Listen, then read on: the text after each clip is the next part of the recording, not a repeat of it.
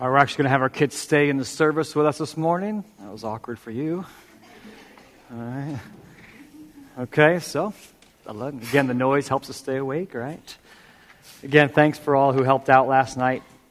And uh, man, I, will be honest with you, I was warm um, in my vehicle, so I hope. Sorry, I didn't say it all last night. I'd like held my tongue back, and I was warm. Rick and I had to turn the heat down at one point. Um, no, but we, were, we do have some of these uh, invitations for the Christmas Eve service left as well. And so those are in the back if, if you know someone, a neighbor, or family member, or coworker that might uh, be interested in joining us. Christmas Eve, I told Kim about halfway through I had a panic attack because we have about 2,000 of these. If 10% came, there's 200. What are we going to do? There's no space. Anyway, uh, the Lord knows. He's got it figured out. I'm not worried about it. Um, but I really am worried about it, so we'll figure it out. It'd be awesome. Uh, but again, that's in the back. Those are available for you to take and to, you know, if you have uh, individuals you'd love to invite. And then just a reminder next uh, Sunday, following the service, uh, we have a Christmas lunch and Yankee swap here. All right, so we'd love for you to plan on staying after our worship gathering. Um, gifts $10 or less. All right. Um, that's the goal. So it's not looking to see who can outspend somebody, but $10 or less. Uh, the meal's potluck, so you can bring some food to contribute. That'd be awesome. I think we said ideally you could let Charlotte or Roberta know what you're bringing. Probably helpful, just so again we don't end up with 10 of the same exact thing. That happens, we'll just eat lots of the same thing. It'll, it'll be fine. All right? Uh, and again, we shoot to get done by like 1.30, 2 o'clock, right in that range. We want to take up your whole afternoon. And Rob will run the Yankee swap, because he did last year, if he remembers that or not. But he says, yes, that's good. I never asked him, so. Yes. All right. And then on the tree back here again is just uh, our church has taking on just two families to be able to support and provide Christmas for. Um, and so those are on the back. Those are able to be taken. The, just those gifts have to come back next week. Next Sunday is the 15th. So you can bring those gifts back. These are families who just Christmas is not going to happen present wise um, for them. Uh, if others are able just to help out this way. And so if you're able to help out, that's awesome. Uh, we just want to care for people because people are made in God's image and they matter. And so those come back next week, the 15th, and uh, please don't forget that. There's still some items left in the back as well. And then Un- bring them back unwrapped, we'll wrap them. All right, so it's super easy for you as possible if you're willing to help out that way. Okay, I think it's everything. Perfect. Awesome. Well, usually I would say you know, take out your Bible and turn to this passage, but that's not how this Sunday morning is going to work. We are starting uh, this week a Christmas series. I think I told you last week it was going to happen for a couple weeks, but uh, man, the Lord led, and so we're going to follow. And so we're starting a new series called The Christmas Story. And really, this series is going to go for five, four weeks, but really five times together, uh, because that includes the Christmas Eve. Uh, service. I'm going to wrap that in with all of this. And, and the goal is this that, my hope, my prayer is that this series is just going to help us see that, that within the grand story of Christmas, man, overarching that story of the, the birth of Jesus, there's numerous stories at play. Really, really, the birth of Jesus is part of the grand narrative of all the scriptures and how, man, there's so many other stories that lead into this and develop this story to be what it is. Um, and that is the saving plan of salvation for all people who would follow and trust in Christ. Um, and, and, there's so many pieces of that. I think sometimes we come into Christmas and we just kind of zero in. Boom, we think just Bethlehem, nativity scenes, major mangers, camels, and pregnant people on camels, on donkeys, whatever she was on. All right? We think of those things, that's all we think about. But there's so many other pieces that come into that. so today, like this, we're going to look at just the promises of God. Now, the promises of God really lead into the birth of Jesus. Next week is going to be God's preparing. Looking at, and interesting if you look at the words of John the Baptist about who this Jesus was actually going to be. I know it's going to be kind of mess up your timeline of life right now because John the Baptist was around, right, talking after Jesus was already born, but he, he flashes in to give us a perspective. When we look at that manger and this, this newborn child, man, what was he all about? John helps us see that. Uh, the following week, we're going to look at God's people, Mary and Joseph, and just the call and response of obedience. And that, honestly, if we just would, would just be honest as people, obedience or listening and following God is just hard sometimes. And it was hard for them. And we'll look into their story within this grand story.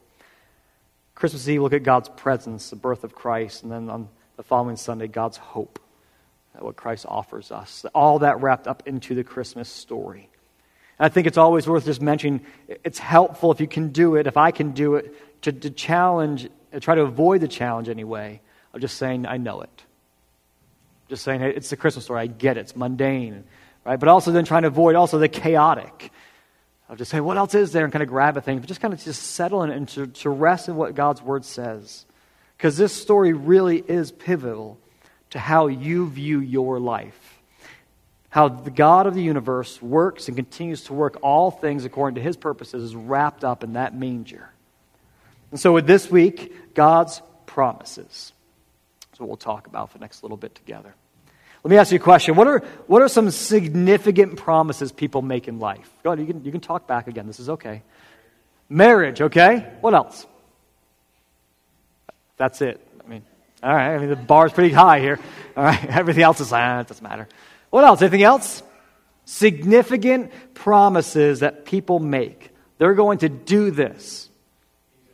Be a good parent. I've never made that promise once. Noah, what do you think? Okay, so follow Jesus, okay? Yeah, home mortgage. I have that written down. Paying your mortgage. That's a promise that you're making. What was that? Where you're going to live? Okay, you kind of make the commitment. Paying your taxes, Noah says. All right, interesting. All right. parent tax coming up, by the way.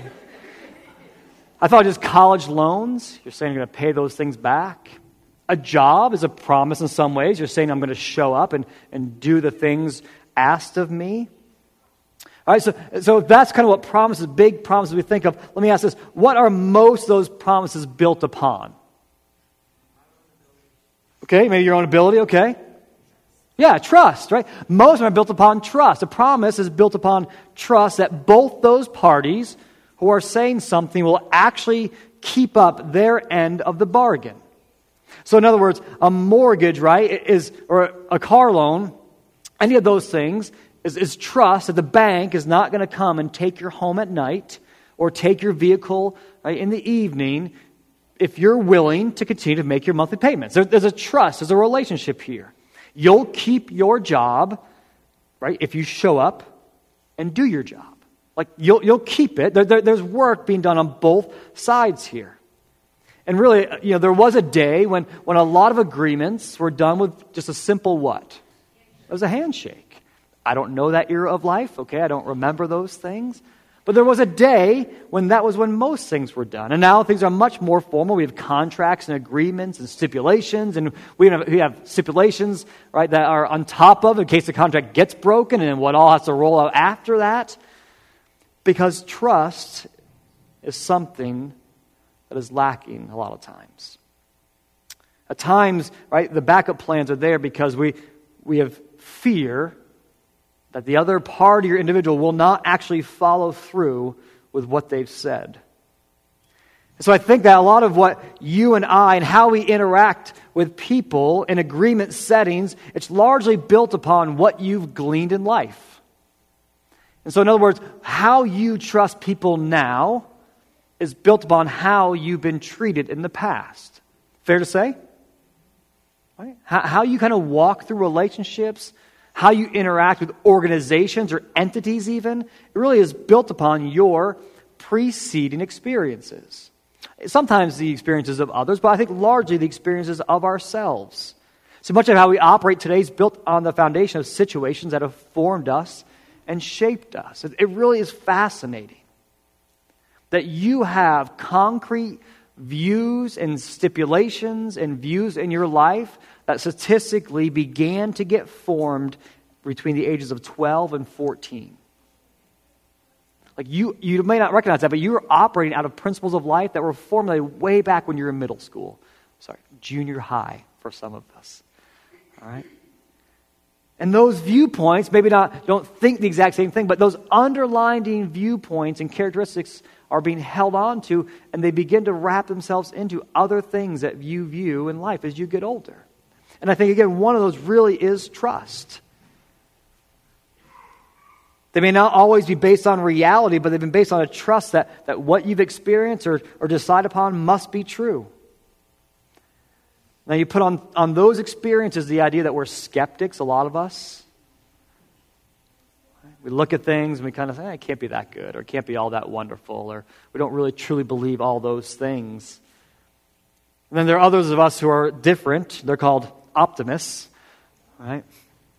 And they truly believe that and all possibilities could take place. That despite what their experiences have showed them, man, the, sky is the limit. See, so much of how we view and interpret situations, it's formed off who we are and what we've walked through. Those things tell us what we should think and feel and decide how we're supposed to move forward. A lot of times we hear the phrase, right? Doesn't sit right with me. Doesn't feel right in my gut. That comes from something. The large landscape and the horizon of your life is often seen through the lens simply of what you and I accept as truth, and it impacts all the things.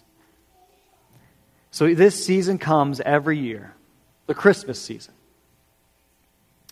It's a time of good cheer, it's a time of generosity, it's a time of fun, and those are all great things. But I think the question needs to be asked is that a full enough view? Is that a full enough view of what this time of year is meant to be about? Within traditions and times with friends and family lies this underlying story of Jesus. The story is not one that's isolated, but an event within a grand, larger story that dates thousands of years prior to the coming of Jesus. And so, my hope today really is to take kind of a 30,000 foot view of the Christmas story. To kind of fly high over top and just look in to timeline of history and, and kind of ask, what do we see? What does this view give us? And then how does that view of what we see in the 30,000 view of the scriptures impact what we think and who we think God is today? So, kind of with all that thought in mind, let me just pray, ask God to be present, and we're just going to go. Okay? God, man, just help this to make sense today. May my words be from you and be clear. May your scripture speak louder than me. In your name. Amen. So, as we walk through this, we need to begin with just some, foundational definition. So, we talked about the word agreement, we've talked about the word of, of having trust. But what could be another word driven out maybe from the Old Testament thought process? If you have any kind of thought of that and church background, would be a what? An agreement between two people could be called a what? A covenant. So, what is a covenant? Well, a covenant, just for definition's sake, is this a binding commitment between two people or parties that obligates them to deal fairly with one another. All right, so it's this binding commitment that when someone covenants with somebody else, these both people, both parties, it, it obligates them to be faithful, right, to one another and to the commitment they've made. What comes to mind when you hear that word covenant? Anything come to your mind? What type of covenant might we consider this under? A marriage covenant. Well, that came to my mind for sure. At the outset of every marriage, typically, is two individuals saying, I'm in lock, stock, and barrel. Right? And there's a reason that that minister usually says, right, till death do you part. No one typically stands there and says, I'm just going to hope it works out for the best. No, they say we're covenanting together. We're, we're coming together with this covenant, this binding commitment where both of us will be obligated to deal faithfully to the commitments that they're making. Marriages are, are pretty significant, and the words that are said in those ceremonies actually carry some significant weight. And so before we begin, we, this word covenant is really is an important word through the lens of Scripture. That's that 30,000 foot view. Just a few weeks ago, we were working in our Genesis series. If you remember this at all, we'll come back to it after Christmas season. This Genesis series, right? God creates, man rebels and enters the world, and what was once amazing is now broken and hard. And if you can remember anything, what you see in that, Genesis chapter 3 specifically, were consequences that were being given out. There were consequences for the rebellion away from God and his commands. Right? Remember to Eve, there was going to be pain in childbirth, it said, and every woman that's had a kid says yes, affirmed. That one came through. All right? Says there'll be kind of a disruption in relationship between Eve and Adam as well. That, that what was what's mutually good will now kind of be working at to kind of get their own and get what's best for them and may not look out for the other in the best way possible. For Adam, work was going to be hard, the ground was going to be hard to labor in, and then death was present now, both physical and spiritual. But there was one other consequence given out. And who was that to? The serpent. The serpent was there, the deceiver. And God said to the serpent, You'll crawl on your stomach from here on out. And if in the future you will have a bruised or crushed head. And in that sentence, God Himself is speaking into the future. God Himself is declaring something that will happen. Now, again, every human will say today, we agree, those things have come to fruition to the best that we understand. Having kids is not fun. Marriages are hard, if not all relationships are difficult. It's, you go to work, and work is not always pleasurable. The day does not go as you planned all the time. And we know life in the term of a cycle life and death. And so those things make sense to us. When we, we hear this serpent idea of this future judgment that will be doled out on him, we maybe don't know what to do with that. But in that sentence, God is declaring a future consequence. This serpent, the one that helped to break out from God's presence in the garden, God would not allow it to remain that way. What the serpent helped break, God would restore, and he declared on the serpent a promise a promise that he intended fully to fulfill. And so, what do we see, even just by jumping back again 30,000 feet to Genesis 3, we begin to see that God is willing to make promises. He's willing to make statements that are, are promises that he's going to hold himself to. And, and I, again, I don't think any of you are going to argue back that life isn't hard, work is difficult, relationships can be challenging and we know birth and death. No one's going to argue those things back with me. And so we get now to, okay, God has proved himself in those areas, then can he also prove himself with his judgment and his consequence that he gave to the serpent? And so when you hear this idea that God gives and makes promises, your brain really can go one of two ways. Trust that he can keep them, or perhaps we're skeptics or hesitant and we're unsure if God will actually keep his promise. Well, as the timeline of, of the scriptures continues to roll forward, we come to this story called the story of Noah. As this, this flood account. And in that moment, God uses Noah to save humanity from the flood waters as well as animals, really for the sole purpose of restarting creation. And it's fascinating if you kind of look, which we'll get into in Genesis, you look at that, that Noah experience. He really is tasked with this start again. He tells Noah to be fruitful, multiply. Have you heard those words before? Genesis chapter 3, chapter 2. Be fruitful, multiply. To have dominion, to rule and care for things, to fill the earth.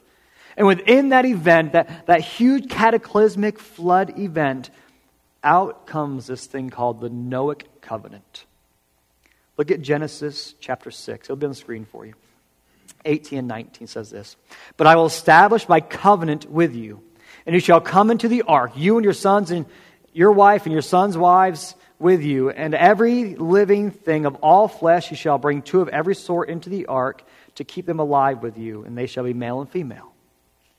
And so maybe you begin to start to see that word covenant here being used, right? You see God establishing this relationship with Noah, an agreement.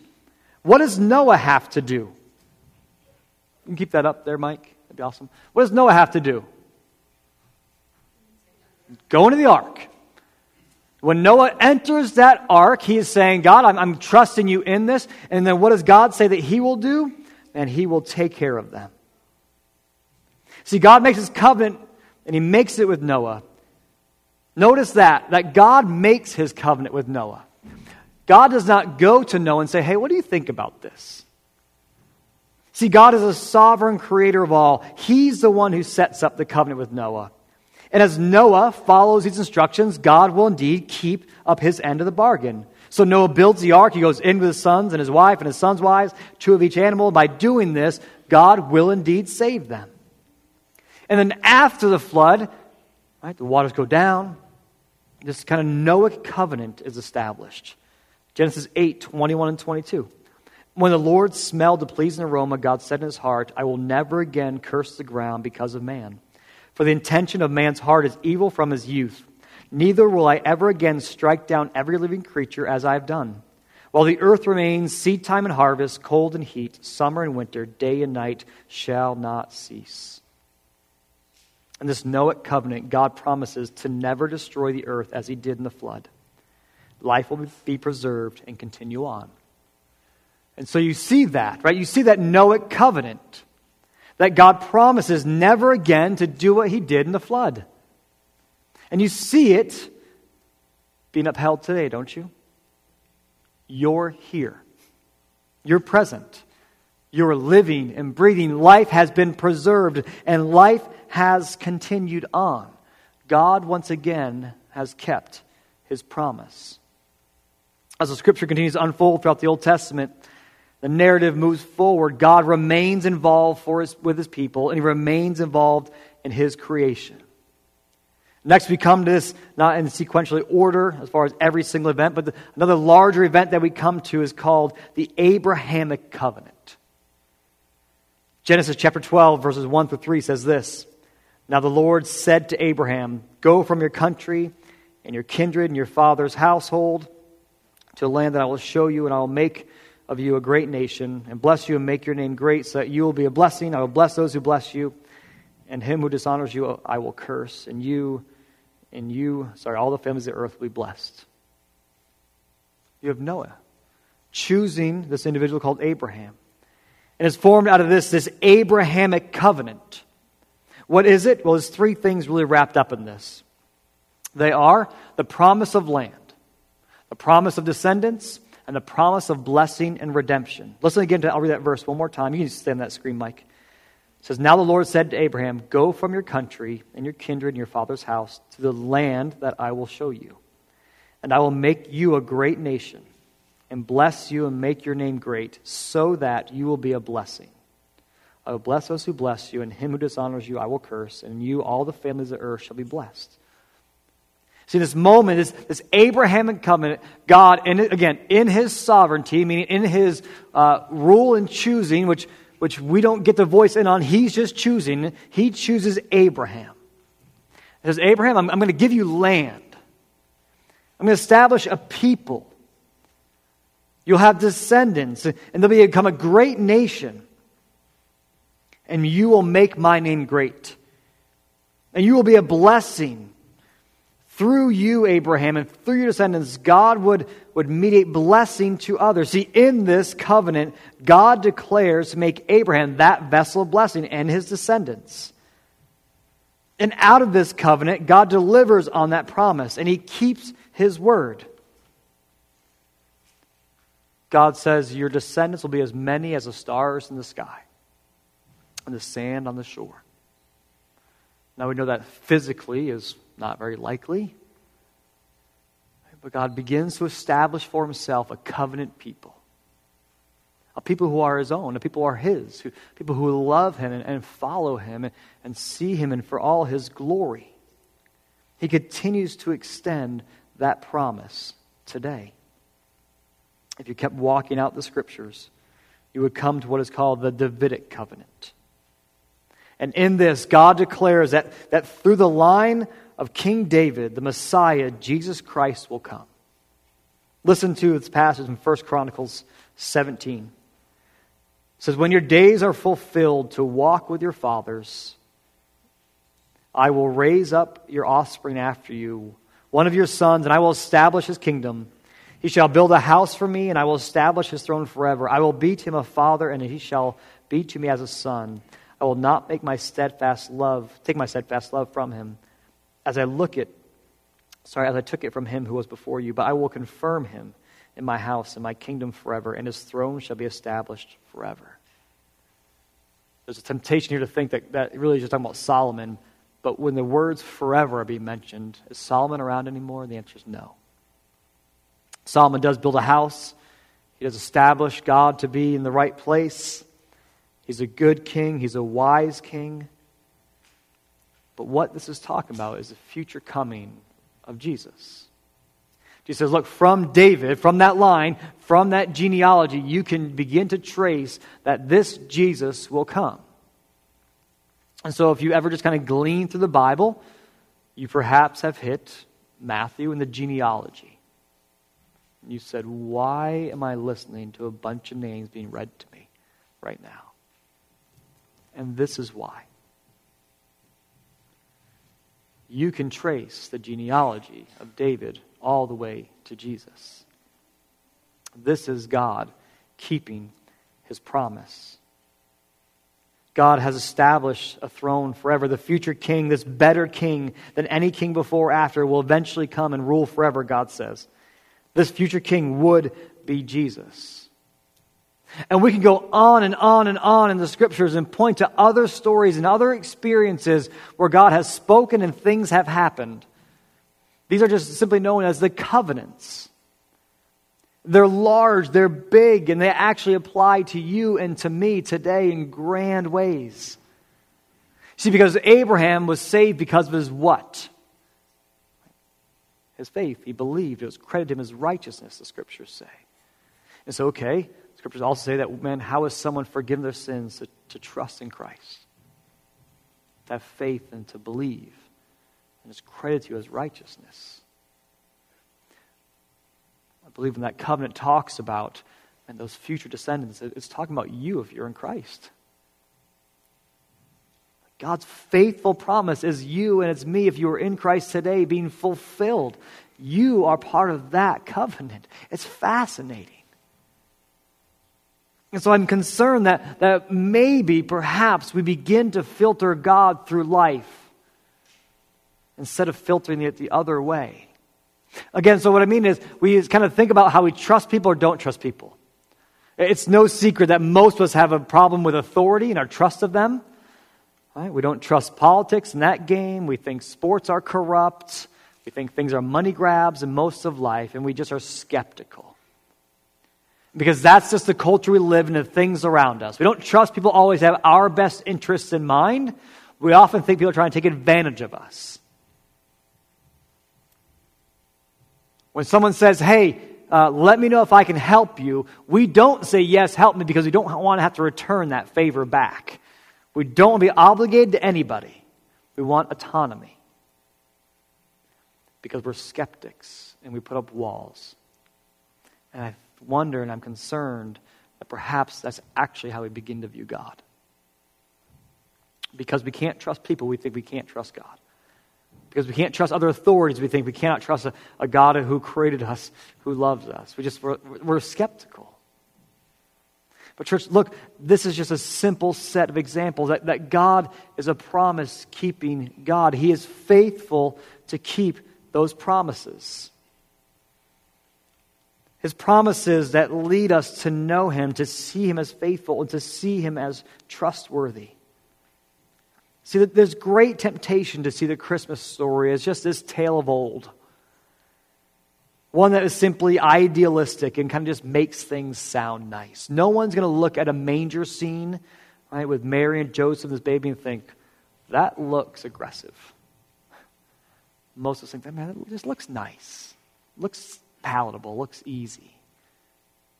I'm not, I'm not, you know, I'm not nervous about this right now. But the Christmas story is meant to be far more than just a simple, nice story. It's meant to find this Jesus and to find the words of God being fulfilled. It's meant to be part of God keeping his promise to us and our faith being strengthened and encouraged because that God still cares for us today. See, listen to Isaiah 9 6. It says, For to us a child is born to us a son is given, and the government shall be upon his shoulders, and his name shall be called Wonderful Counselor, Mighty God, Everlasting Father, Prince of Peace. Do you know the, how far ahead of the birth of Jesus those words were written? Some 700 years prior to Jesus being born. This was talking about him, this future child that would be born. This wonderful counselor, this mighty God, this everlasting Father, this Prince of Peace. See, though Noah and that experience, right, Noah was obedient, wasn't he? He was an instrument of saving for his family. He was an instrumental part of animals being here on the planet Earth post flood. Listen, as good as Noah was, Jesus is a far better Noah. Noah had the ability to save some people, but he did not have the ability to save people from their sin. Jesus alone has that. to save us from the very things that separate us from God. Jesus is a far better Noah. And though Abraham was used to start and bless a nation, Jesus is a far better Abraham. See, he brings blessing to all who would trust in him for salvation. Abraham is no longer walking around, Jesus still reigns in heaven. And his name continues to grow and call people to trust in him. And though David was a king that brought a blessing to those who led, David was not a perfect king, but he was a really good king. The kingdom ruled and, and grew under David's rule. And he had faults and errors. But Jesus is a far better king.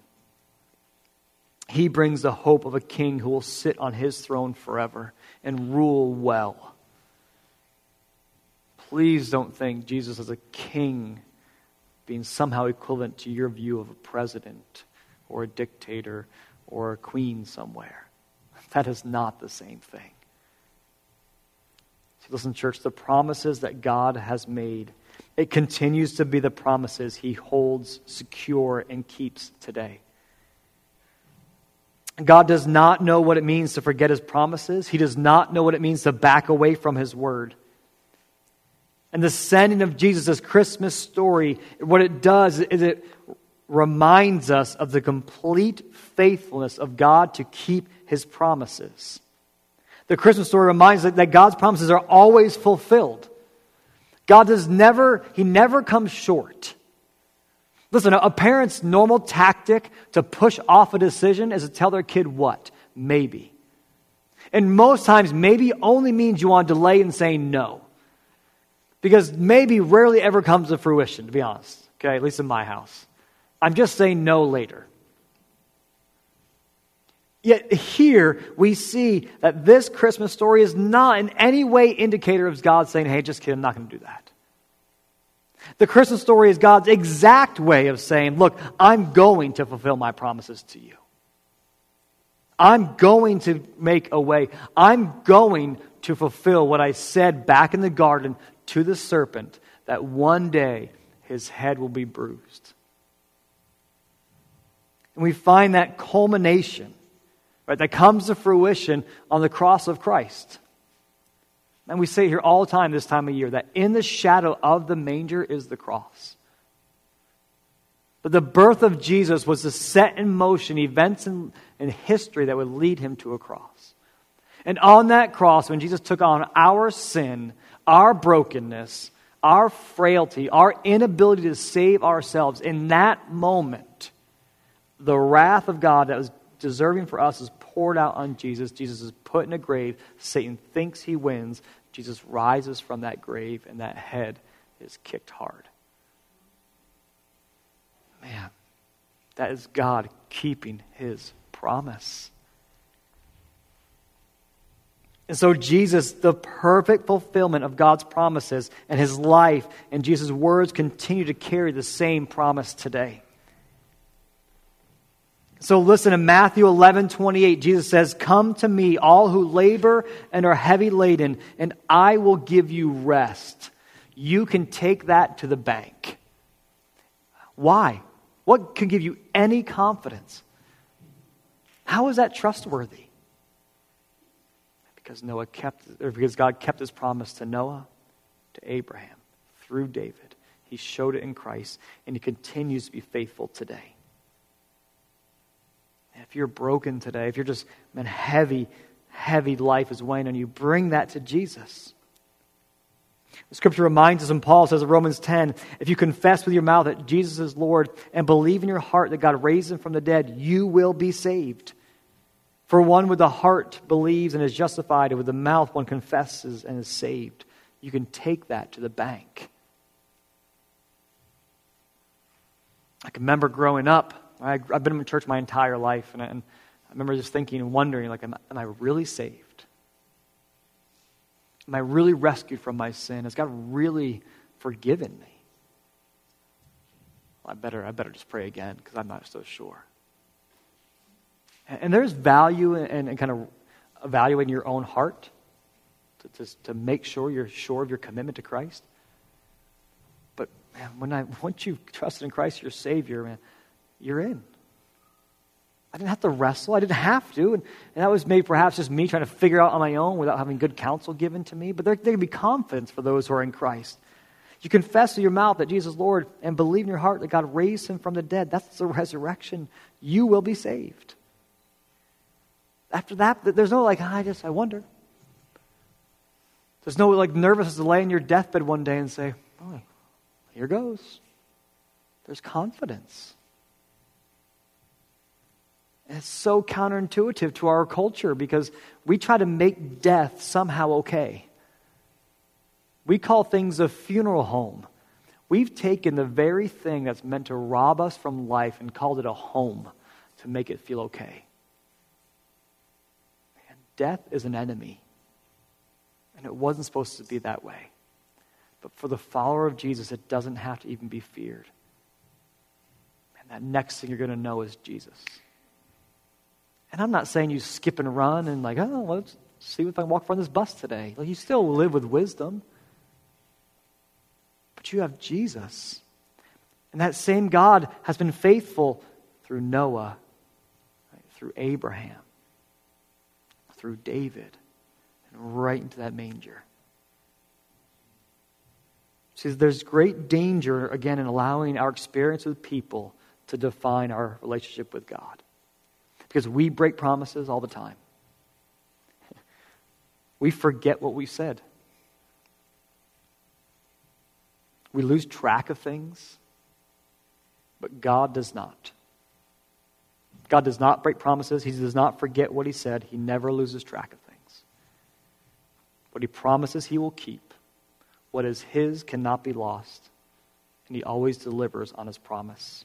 Church, listen, the, the birth of Jesus in this Christmas story is simply a grand example of one other way that God keeps his promises.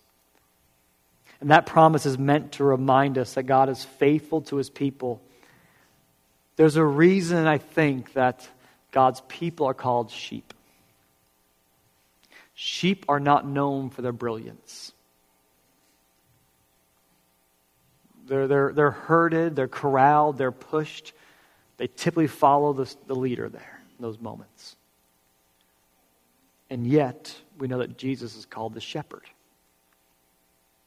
who loves the sheep and cares for the sheep and defends the sheep and walks along and walks with and walks through things with the sheep. That is the great hope wrapped up in this Christmas story. That this great shepherd continues to walk alongside us so, my hope is that this Christmas season, that you and I would remember and be encouraged of that hope of a simple manger, the promise of that eternal King and the eternal life that comes through the gospel, and that good news of forgiveness that truly changes everything. It changes everything. And how do I know that? Because Jesus said that, and Jesus always keeps his promises. Let's pray. God, would you just help me, help us to remember this? That God, you, you keep your promises. You're true to your word and to your character and your nature. Lord, you, you then help me to and help us to think through then what is it? Who are you? What things do you say? And, to search your word and, and to see. But we know this that, that you are a loving God who is gracious and compassionate because you showed that in the sending of your son. And so, Lord, as we kind of walk through uh, this Christmas season, would you remind us of the grand overarching promise keeping story that exists in the Christmas story. Would you remind us that and you only keep promises? You don't break them, you don't forget them, you remain true to them. And you are the same God yesterday, today, and tomorrow. So, Father, man, we are so much to be grateful for this morning. And the promise of hope that we have for tomorrow is one of them. Thank you. Amen.